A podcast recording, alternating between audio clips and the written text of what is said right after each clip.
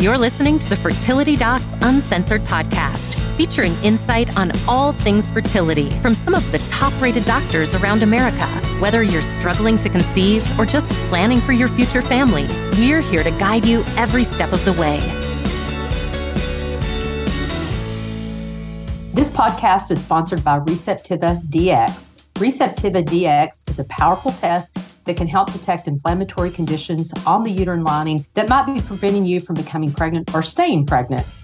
If you've experienced implantation failure or multiple miscarriages, ask your doctor about Receptiva DX. Uterine inflammation, if found, can be treated, providing a new pathway to achieving a successful pregnancy. Receptiva DX because the journey is worth it. Hi, everyone. We're back with another episode of Fertility Docs Uncensored. I'm one of your hosts, Dr. Abby Eblen from Nashville Fertility Center. And today I am joined by my sweet and I'm going to, well, I won't say sexy, you know, but I think you guys are sexy. Uh, co-host. sassy. Sassy, sassy and sexy. How's that? Co host and friends, Dr. Susan Hudson from Texas Fertility Center. Hello and Dr. Carrie Bedient from the Fertility Center of Las Vegas. Hey. How are you guys doing? It's been a little while since we podcasted. I've missed you guys. It's good. Hope- it's good. Yeah. For our listeners, we we tend to do these kind of in bunches. We'll do a few weeks in a row and and then sometimes life gets a little busy and crazy because that's, you know, the way life is. So it's it's probably been about three weeks since we podcasted. I know, I know. So I hear you're up to something fun and new, a new project, Carrie. What are you doing? So my wedding anniversary is coming up, and um, it's 13. So it's not like it's just a random year. And so I decided, um, my husband and I both have a really big empty wall in our bedroom, and um, and so I was like, okay, what can I put in there? And I wanted to do something that was kind of sculptural. And so I found all these really cool websites where they take strips of wood and yeah. they cut them and stain them to different uh, cut them to different lengths stain them different yeah. colors or paint them and they make make them into the shape of a sound wave. Oh cool and so, a sound wave. A sound wave. And so you can look up the sound wave patterns of whatever songs you want. And so i was like oh great i'll order one of these and but I needed like a six foot length, and it's I don't know two thousand dollars something like that. I'm like, hmm, I'm not going to do that. I can make that. So I made it, and so I the song, the first song that we danced to was um, "At Last" by uh, Etta James, and so I printed out the sound wave for it, which you can find everything on the internet, and then I just finished this morning staining and putting in the screws in the back for the hanger and all of that so I can give it to my husband tomorrow for our anniversary. That is so cool. That is really cool. But Carrie, I must say you're making me feel really guilty because on October the 25th, I will have been married to 25 years. So which is great. I think I think we'll make it because we're just a few weeks away. But um, but we we kind of uh, we we talked about our gifts, but we may we're going to kind of do some big things, but we're probably going to let each other kind of pick our the gifts out. But that's really thoughtful. That is really cool. I like that gift. That is a great idea. I'm excited. I need to and think my, of something thoughtful as well, too, though, other than just a gift. my next project is we have a, a friend who has an old terracotta fountain. And so I'm going to, I don't like the plain terracotta look. So I'm like, all right, let me find some really bright colors to paint it and then seal it and then do that. So I'm excited about that too. Well, cool. Susan, yeah. so what are you up to? Are you doing any exciting projects? So I'm I'm actually doing one of my MBA classes right now. So that's your project. that that's my project. I'm writing a paper. oh, that's and not so, very fun. But my class is over after Monday evening. And so then I'll have, I do like generally seven weeks on, seven weeks off. Yeah. So I I am surviving until Monday night, and then oh, wow, starting Tuesday, I can have my little bit. It, it's amazing how much life you get back when you're not taking a class and working. Oh and yeah, wearing all your other little hats. Mm-hmm. And so um, that's why I love my master's class because I can do it for seven weeks, and you know things kind of get messy and chaotic, and then I can get everything nice and and where it needs to be. And so I will I will have to think about my next project. Right now, I'm still a little bit in survival mode, but I'll I'll get there. So my project now, I've I've started uh, out of necessity this table that my grandmother had that was really pretty. Just the top was getting kind of ugly, and I'd kind of refurbished it a little bit, but it just really needed to be like completely redone. So I like looked at videos on YouTube and I've completely stripped it down and I've sanded it down and I'm staining it. It looks really good. And, and so I'm like, now it's inspiring me to like go find some old other other old pieces of furniture that don't look so great. Cause it's really amazing with just a little bit of work, just by getting rid of the old stuff and staining it again. It looks like a brand new table. It's really amazing. So mm-hmm. that's kind of my new newest hobby that I've gotten into. it's very satisfying to do. I took some of my dad's old furniture and did that and yeah. put new put new fun knobs on the dresser drawers and now it's yeah, it just it makes it look like a new piece of furniture. It's really cool. Yeah, it's beautiful. Have either of you ever done any upholstery? I've never done that before. I thought, well, just on just on dining room chairs, but nothing, nothing yeah. dramatic. That's what I need to do, but I need to redo like the seats, like the cushions and the seats. Oh, I haven't redone the cushion part. Mm. Do you have a staple gun? It doesn't sound like it'd be that difficult. I'm like, though. I think I need a power gun, some good fabric, and then figure out what yeah. I actually want the seat cushions to be made out of. Yeah, I think you could do it pretty easily. I yeah. just watch a YouTube video. I bet you could figure it out. It's always on YouTube, just like we are. Everything's like on YouTube. Yeah. yeah. and, and nobody should definitely go look at our YouTube for today because I don't know that I want the shimmy that I did at the very beginning when you were calling us sexy and sassy documented anywhere. Maybe, maybe we should cut that out of the YouTube on this episode. Oh, Carrie. Yeah. You're always uncensored. you're always sexy and sassy. We're uncensored. Yeah, that's right. Mm, so fair. Susan tells us we have lots and lots and lots of questions. So um, we kind of looked and sort of tried to pick a topic that seemed to be a theme with several of the questions. So we're going to talk about recurrent pregnancy loss today. That will be the theme of our questions. So, Susan, what you got for us? All right. So this first one is from one of our friends up north in Canada. Um, she's 36 and having secondary infertility and recurrent pregnancy loss for 12 months. Husband is 42 and they have a healthy three year old. They've had two miscarriages around seven weeks and then two chemical pregnancies. Family doctor did general blood work, um, checking hormone levels after the second loss. Apparently, everything was in the normal range. Then went to the provincial fertility clinic following the third loss, as required by the health system. Um, they don't have the karyotype um, yet, and they're in a long list for the HSG in the next few months. Um, right now, running two plans in parallel. They're continuing um, to try while setting up files at their fertility clinic. Um, so this is a, a, little bit different experience than what yeah. we have in the US. So this is great. Yeah. Um, I'd like to hear our opinion uh, at 36. Is this likely a numbers issue or is there a reasonable hope of conceiving naturally if they keep on trying? What seems to be the success rate of someone at my age who's having frequent losses? I'm open to IVF or other treatment, but not covered by healthcare or insurance. So they would have to completely finance it. Hmm. Um, mm with their first child, it took them essentially one month to conceive and everything was completely fine. Um, child was born at 35 weeks with no other complications. And How she's old is that child? Three. Three. Three. Okay. She said, Your podcast has been a lifeline for me lately. What a wonderful thing you do, providing us such information in the fertility world, which feels very inconclusive most of the time. So Aww, thank you. Thank you really, for writing into really us. sweet. Yeah. Very so nice. so she conceived the first time probably around um 31 or so. 32. Yeah, 32. Yeah, yeah 32-ish. 32-ish. Yeah. So I don't I mean, think 36 in and of itself, I mean, she doesn't give us any of her specific numbers. And certainly you can have really decreased ovarian reserve and poor egg quality at 36. Mm-hmm. Um, and so we don't really know that for her. And, and hopefully she said her hormone levels were good. So hopefully that means that's been checked and that's not necessarily an issue. The, one of the biggest markers of future success is prior success. And mm-hmm. so she's got one one small human being, and that's that is a good setup for having another one, even though it sounds like the road getting there has been quite turbulent. Mm-hmm. Yeah, I you know what I tell my patients is that you know the data really supports that most people with recurrent pregnancy loss are eventually going to be successful, but we can't yeah. tell you if that's going to be the next pregnancy or five pregnancies down the line. And a lot of this decision is where your heart meets your head. Um, because mm-hmm. I I've had a handful of people who just kept on going on their own and eventually were pregnant. Yeah. Uh, that's that takes a lot of emotional stamina and physical and, stamina too. And physical stamina.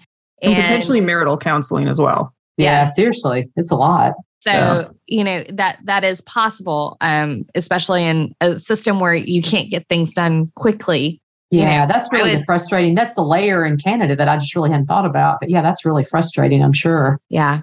Yeah. And I think, you know, ideally, you know, I think if one thing I would say, if you have another miscarriage again, which hopefully won't happen, but if it's far enough along where you have a DNC, it'd be nice to test the products of conception because, you know, if we knew about the, the genetics of at least the two that you got to seven weeks on, if we knew that those were abnormal, you know, that would make us think more that it's a genetic issue. Didn't really make it any easier to solve the problem, but it would suggest that IVF may be beneficial. You know, if you do produce, you know, one out of five embryos that are genetically normal, if you do IVF and we can pick the normal one, that gives you a great chance of getting pregnant. Um, and statistically, you've had four losses. And so statistically, at least two of them would probably be genetically abnormal just because you're human. So, um, you know, but unfortunately, in a situation where you can't really check your karyotype anytime soon, and right now you don't have coverage for IVF, it's a little challenging to kind of figure out what the next steps are. But I'm like Susan, studies say that about 70% of people that have had a baby before. If you keep trying, it's going to happen again. But just it's a lot of emotional and physical things that you have to go through. And sometimes it just gets overwhelming to do that. One additional thing um, to mention to our listeners that if you've had a miscarriage and you did have a DNC and it was done at like a hospital type system, and if they still have the sample, there are certain companies who can potentially take that yeah. sample and retrospectively go do your karyotype. Mm-hmm. And so sometimes that provides a, a, good source of information, maybe something you can be working on while you're waiting for all this other stuff to happen. Mm-hmm. A good thought. All right. So our next question is really just on um, kind of something that can lead to pregnancy loss. Um, hi there. I have recently become obsessed with the podcast and have binge listened to so many episodes during the span of one week. that Thank seems you. weird that somebody would want to binge listen to us. That seems like very odd to me. We appreciate it. We appreciate but we it. appreciate it. It's great. Absolutely. I am a 32 year old female who has been trying to conceive for a year, suffered a miscarriage at 10 weeks after being diagnosed with a subchorionic hematoma at five weeks and five days, despite signs that it was clearing up and the baby developing normally during all the early ultrasounds. I've had a lot of trouble getting useful information on subchorionic subchorionic hemorrhages and was wondering if you could shed any light on them and if there's anything that might put me at greater risk of another. I am particularly interested because my husband and I are considering IVF and have read that subchorionic hemorrhages are more common in IVF patients. Thanks. That's a great question. That mm-hmm. is a great mm-hmm. question. I don't think anybody's ever asked that question before. Mm-hmm. Yeah. So, subchorionic hemorrhages uh, are just really a fancy way of saying that there's a bleed area in between the pregnancy and the uterine wall. And sometimes those bleed areas are tiny and sometimes they're quite large. And how you look at them very much depends on how big the surrounding baby and gestational sac is. Because if you happen to have a baby that's further along, 10, 12 weeks, most subchorionic hemorrhages are going to look pretty small in comparison. But when you're only at the six week or five week mark, then they look ginormous and they are a source of immense fear and uh, anxiety among patients. And so um, that's really just what a subchorionic is. And it is very common that we see them in IVF pregnancies. Part of the reason for that, though, is we know right when you got pregnant and we're looking because we are just like you, we are OCD about watching this pregnancy. And so there are very few spontaneously conceived pregnancies where you are going to have an ultrasound right at five weeks and five days. And we do it on absolutely everybody who comes through our doors because we are OCD about making sure that that pregnancy is in the right spot. And so we're checking at these early, you know, six week, six and a half week points. And so if there's one there, we're going to see it. And I I have very vivid memories of being a fellow and um, for the the first month or two that I was there and seeing a subchorionic and giving the big "you're going to miscarry" speech, and then reality kind of spanked me on that one when they had the nerve to go on and deliver perfectly healthy babies without any drama. Um, and so my my counseling over the years has really backed off to say, mm-hmm. look, don't don't worry until you need to worry. Mm-hmm. And a lot of times it's true, true, and unrelated. You have a subchorionic, you have a miscarriage, but they're not at all related. Well, and it's it's hard to know too if it's the cause or the effect. You know, sometimes mm-hmm. if it's not destined to be a healthy pregnancy, it doesn't implant well and it starts to tear tear away sooner. So it's kind of one of those things like it's is it the cause or is it the effect? And and you know, there are some things, I mean, specifically there's some things like blood thinners that can make you bleed more. Sometimes in people with recurrent pregnancy loss, so it's kind of a catch 22 because sometimes we want to put people on blood thinners to get better blood flow to the baby, but then that can increase the risk as the pregnancy starts to implant and grow into the wall of the uterus it may hit a blood vessel and have some bleeding. And and again, I, I, would echo what Carrie says. I would say, and I don't have a, a paper that says this, but I would say probably 90%, if not more, people that have subchorionic hemorrhages, maybe even 95%, turns out they do fine. So I'm not so sure that that was the reason why you had the miscarriage. Um, I mean, it's kind of one of those things we may never know what the reason was, but I, I'm not so sure that that was really the reason why you had the miscarriage as somebody who's had a subchorionic hemorrhage and i can remember like it was yesterday and my daughter is about to turn 12 i can for our listeners it can be like one of the scariest things you ever experience in your life mm-hmm. like literally you you know either you're sitting there or doing whatever or in the bathroom and all of a sudden there is just like blood mm-hmm. pouring out and you're just mm-hmm. like oh my freaking goodness and it, it's scary and the, the way that i kind of explain it is oftentimes essentially like a little blood vessel gets nicked as things are growing and mm-hmm. developing and expanding and and it is crazy scary and what happens is you have like this huge rush of blood and then over usually a couple of hours, it starts to taper off. And then red stuff goes to brown stuff. And then brown stuff can hang around for a really, really yeah. long time. And mm-hmm. so when you mm-hmm. go see your doctor, often they'll be like, I'm not worried about brown stuff. That's old stuff. And then also kind of knowing like where is the subchorionic hemorrhage? I I feel better about a subchorionic hemorrhage south of the baby than north of the baby, but I mean, it, it's one of those things that, as Carrie and Abby said, most of the time things go on to be completely normal. It does slightly increase your risk of preeclampsia or high blood pressure issues in your pregnancy, um, but not so much that you're definitely going to get it. It's just one of those statistically increased risks. So one other thing I forgot to say too, you probably want to back off on vitamin E and CoQ10 and um, DHA, those are some things that can make you bleed just a little bit. So you may want to, or I'm sorry, omega fatty acids, you want to back off on those things because they can also make you bleed a little bit more. But stay on your folic acid. Stay on your folic mm-hmm. acid. That's general right. prenatal for sure. Absolutely. All right. Our next one. Hello, I am 27. Husband is 29. Stopped birth control patch in December 2020 and conceived right away in January 2021. Had a chemical pregnancy in February and did not have another period until June. First time I've had irregular periods in my life. Conceived in June after my period came again and had another early miscarriage in July. I changed doctors and decided to hold off trying until I speak to a new doctor. They tested me for a lot of things like thyroid, lupus, estrogen, glucose. Everything was in the normal range. My doctors, OB-GYN and primary care, also ruled out PCOS. We are trying again in January, but all tests have been negative. I don't know what is wrong nor how to proceed. What additional testing can we do? Thank you and God bless. I'd say karyotype for sure. That's the one thing that they didn't sound like they mm-hmm. tested for. And you know, if you were to have, and it's really rare, only about two to four percent of people have it. But if you and your husband had a, you or your husband had a balanced translocation where a piece of one chromosome switches places with a piece of another chromosome um, really early in your development, then that could also be carried into your eggs and, or, or to his sperm, depending on who carries that. And about two thirds of the gametes, either the eggs or the sperm, would be genetically abnormal and would result in a miscarriage. And it's really unlikely, but if you find that, that's kind of the, the thing that you know that you have to treat. So I think it's hard to know kind of what the other tests were, but I think that's the one thing that jumps out at me for sure. You probably also want to have some sort of uterine evaluation too. Those were biochemical pregnancies. So most likely they can see your uterus pretty well, but still to have a complete workup, I'd want to make sure that your uterus looks okay. Um, and it looks like that you had anticoagulant or lupus anticoagulant. I don't know if you had anticardiolipin antibodies. So it would be the other thing that, that you didn't mention. I would also make sure you get your prolactin checked. Um, it can make you have irregular periods and it can increase risk of miscarriage. So um, that would be something else that might have not been done. Mm-hmm.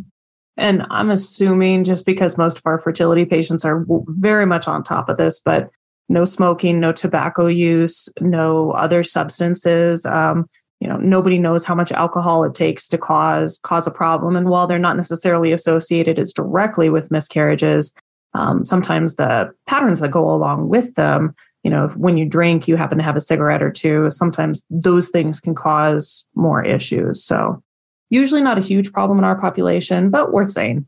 Absolutely. All right, our next one. Hi there. I'm a 38 year old female who has recurrent pregnancy loss, three at six to eight weeks, and one chemical with one successful pregnancy. Husband is 42. His work was workup was relatively unremarkable, and her showed an antral follicle count of 11, AMH of 0.47. Interesting. Mm. Progesterone 0.4, FSH 11.3, LH 8.7, estradiol 12, TSH 2.09, um, going as high as 2.9 with recently positive pregnancy tests. Genetic testing was unremarkable for us both, and I was placed on progesterone um, suppositories, um, 100 milligrams QHS. Doc initially suggested Clomid with Ovidrel trigger, which we were going to do the same week we had the positive test. Given the antral follicle count in AMH, would you suggest trying Clomid or would IVF be better given um, PGTA option? Is IVF even reasonable, reasonable given the AFC and AMH levels? Thanks. So, I mean, th- there is some evidence of diminished ovarian reserve with your FSH and um, AMH. AMH levels, but your antral follicle count is technically what I would consider normal. I consider mm-hmm. 10 or above normal. Yeah. Um, and so, if you're wanting to do IVF so that you can have the PGT t- testing and that type of thing, I'd say go for it. Um, mm-hmm. Time is not your friend. And, you know, doing Clomid and inseminations are going to potentially maybe help you get pregnant faster, but it's probably not addressing something that's causing pregnancy loss. And so, that I, I think if IVF is something within your means and something you're comfortable with, it, it's a reasonable choice at 38 with some diminished ovarian reserve. Mm-hmm. Yeah, I think that's exactly what I would say. I agree. Time is not your friend, so you, you want to pick the best egg. You may you may get pregnant, but it may not be the best egg, and you want to pick the best egg, best embryo, and give yourself the best chance. Definitely worthwhile if you're thinking about having more than one kid too. Um, not all at once. We don't want to be twins, but if you want to expand your family even beyond this one additional child, I would definitely do IVF. Bank as many of those embryos as you can. And that's definitely something I'm seeing more and more is people banking mm-hmm. embryos for future mm-hmm. use. And I, I yeah. think that's great. I think that's great because, you know, the younger you are when you create those embryos, the better chance we have of successful pregnancy, less risk of miscarriage, less risk of birth defect, etc. The one thing from an insurance standpoint about banking eggs versus embryos is some insurers will not allow you to bank embryos. They'll allow you to bank eggs. But once you have an embryo, they make you transfer it. So just something to check on, even if you have coverage for it. Good things. All right. So, our next one. Thank you for being amazing humans, literally obsessed with your podcast in my darkest hours. First cycle, September 21, 15 eggs retrieved, nine fertilized, seven embryos, four AAs, six BBs, transferred fresh, pregnant first go. Heartbeat perfect six weeks. Two days later, severe food poisoning, gastroenteritis, no heartbeat at seven weeks. DNC, no karyotype by hospital. February 2022, second transfer from Frozen. Heartbeat failed at eight weeks. Misoprostol mm-hmm. duplicated 13 and 15. After listening to your podcast, insisted on another cycle and PGT.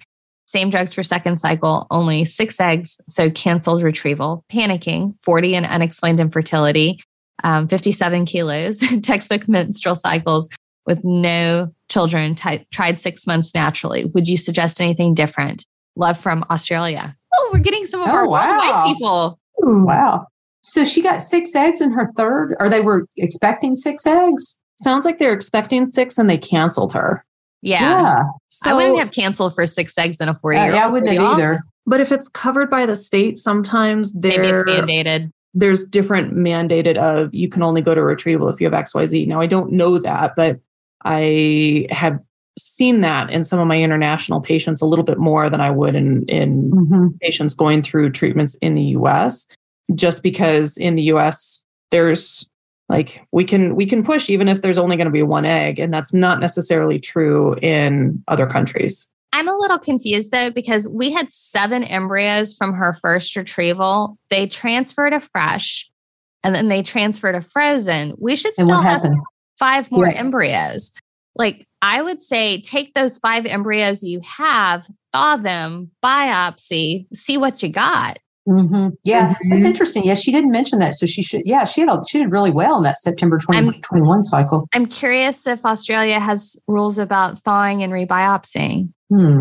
I think the there's definitely rules about biopsying and getting gender information. I know that I have seen that in my Australian patients. Mm-hmm. They like they will come if there's a specific reason for a specific desired gender. Like let's say there's an X-linked trait, things like that. They haven't been able to biopsy. So it may be that there's there's more at play here in doing PGT um, based in Australia. So that may be Ship part of the reason why it's embryos not to just the US thawing. and let us thaw and biopsy. Yeah.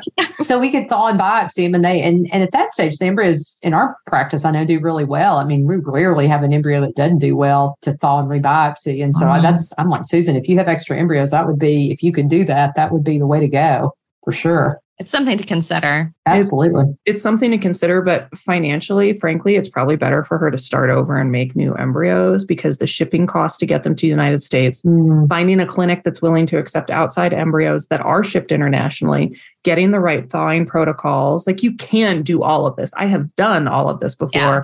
particularly it's possible. for it takes a lot of legwork. But some Yeah, of it yeah. depends on what your benefit is. I mean, I would expect in a Yeah. mandated system that there's going to be limits, especially as she's in her 40s.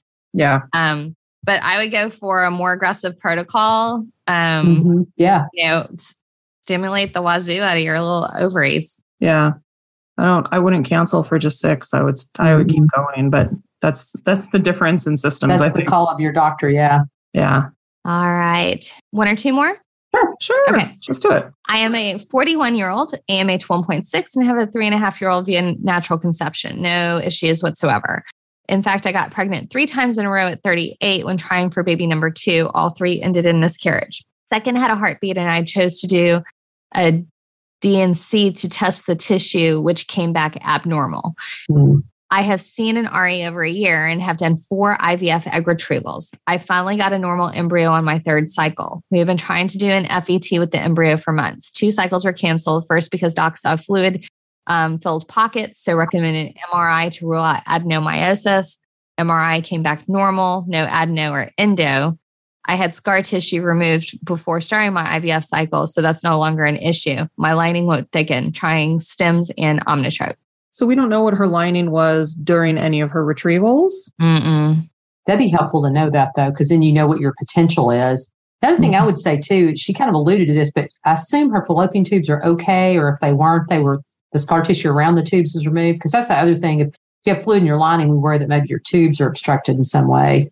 So if that Yeah, hadn't been done, I'd make sure they look at your tubes. I'd want to go in and take a look directly Yeah, at your I need- you need with a a hysteroscopy. hysteroscopy. Mm-hmm. Yeah. hysteroscopy, endometrial biopsy. Let's let's make sure there's no chronic endometritis, nothing else Mhm. structurally that's going on. No Um, retained products anywhere that may not be emitting hormones. You've had a DNC, there could be adhesions. Yeah. But her only, but her only transfer was canceled because of fluid, though, right? Yeah, but she had DNCs previously. Yeah.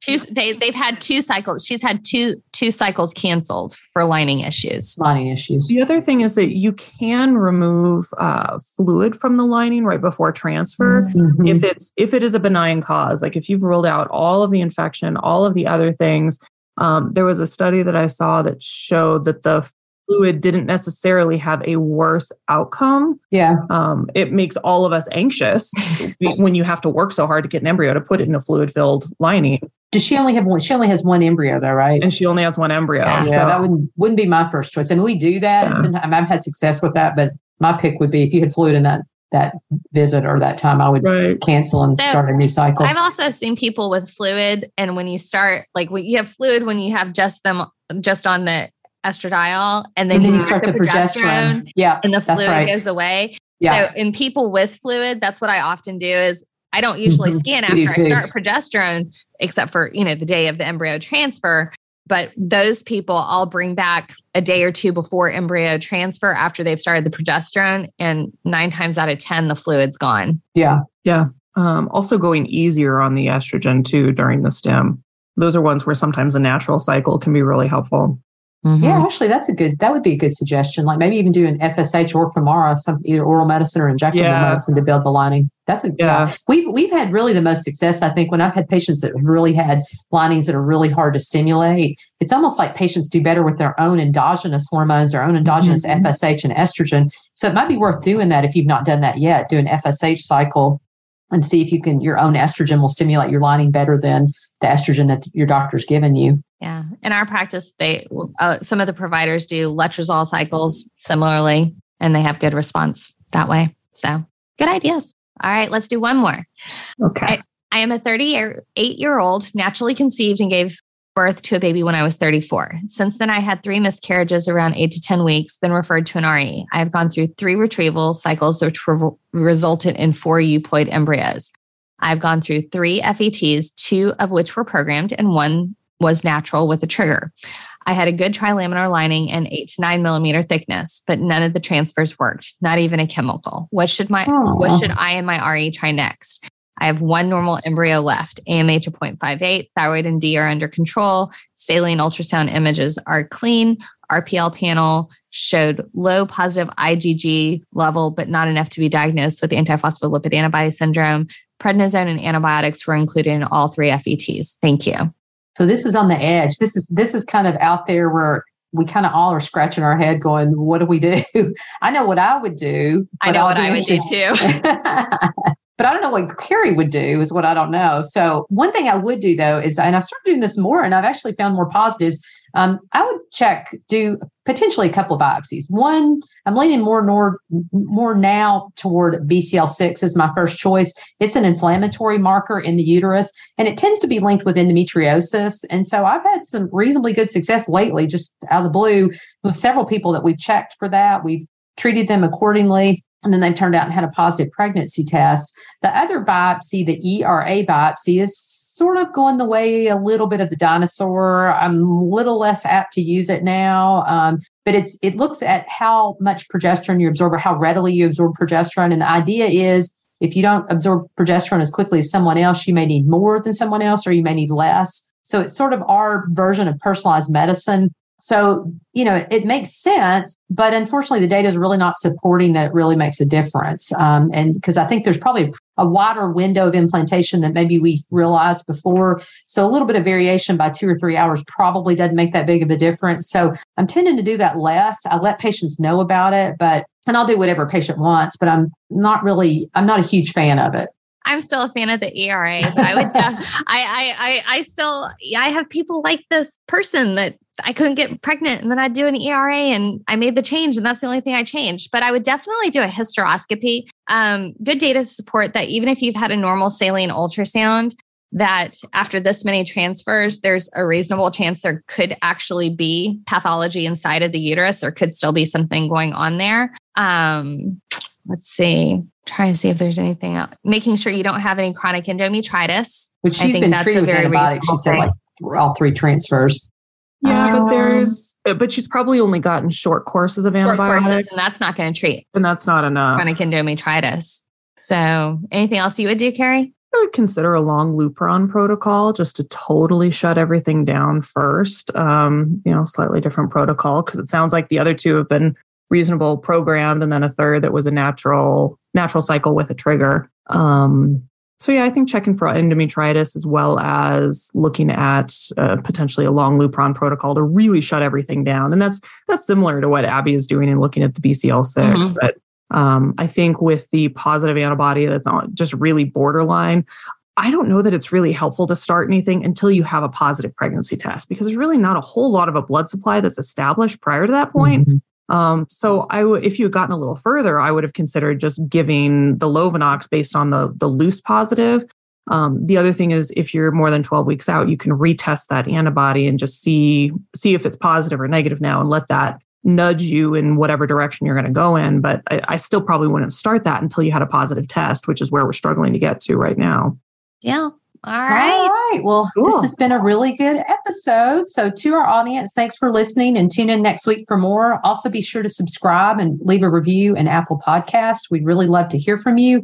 We're also on Instagram, Facebook, and YouTube. So, be sure to follow and subscribe and stay updated on all things infertility. You can also visit fertilitydocsuncensored.com to submit, spe- submit specific questions that you have about infertility. This is the uncensored all questions, all, uh, all questions will be answered on the podcast anonymously on our Ask the Doc segment. So let us know. We want to know what questions you have and what episodes you might want to hear. As always, this podcast is intended for entertainment and is not a substitute for medical advice from your own physician. All right. We'll see y'all soon. Bye. Bye. This podcast is also brought to you by Fertility Pharmacy of America. Fertility Pharmacy of America is a fertility dedicated pharmacy that partners with physicians across the country in order to provide patients with a more personalized pharmacy experience. Pride ourselves on ensuring that every prescription is accurate, delivered in a timely manner, and most importantly, affordable for all patients. A team of trained pharmacists, technicians, and customer service representatives will be with you every step of the way, providing you with knowledge and exceptional quality care for all of your fertility medication needs. More than just a specialty pharmacy, they're a committed partner during your fertility journey. Fertility Pharmacy of America, making miracles happen every day. Please text or call us at 844 449 8767 and reference Fertility Docs Uncensored.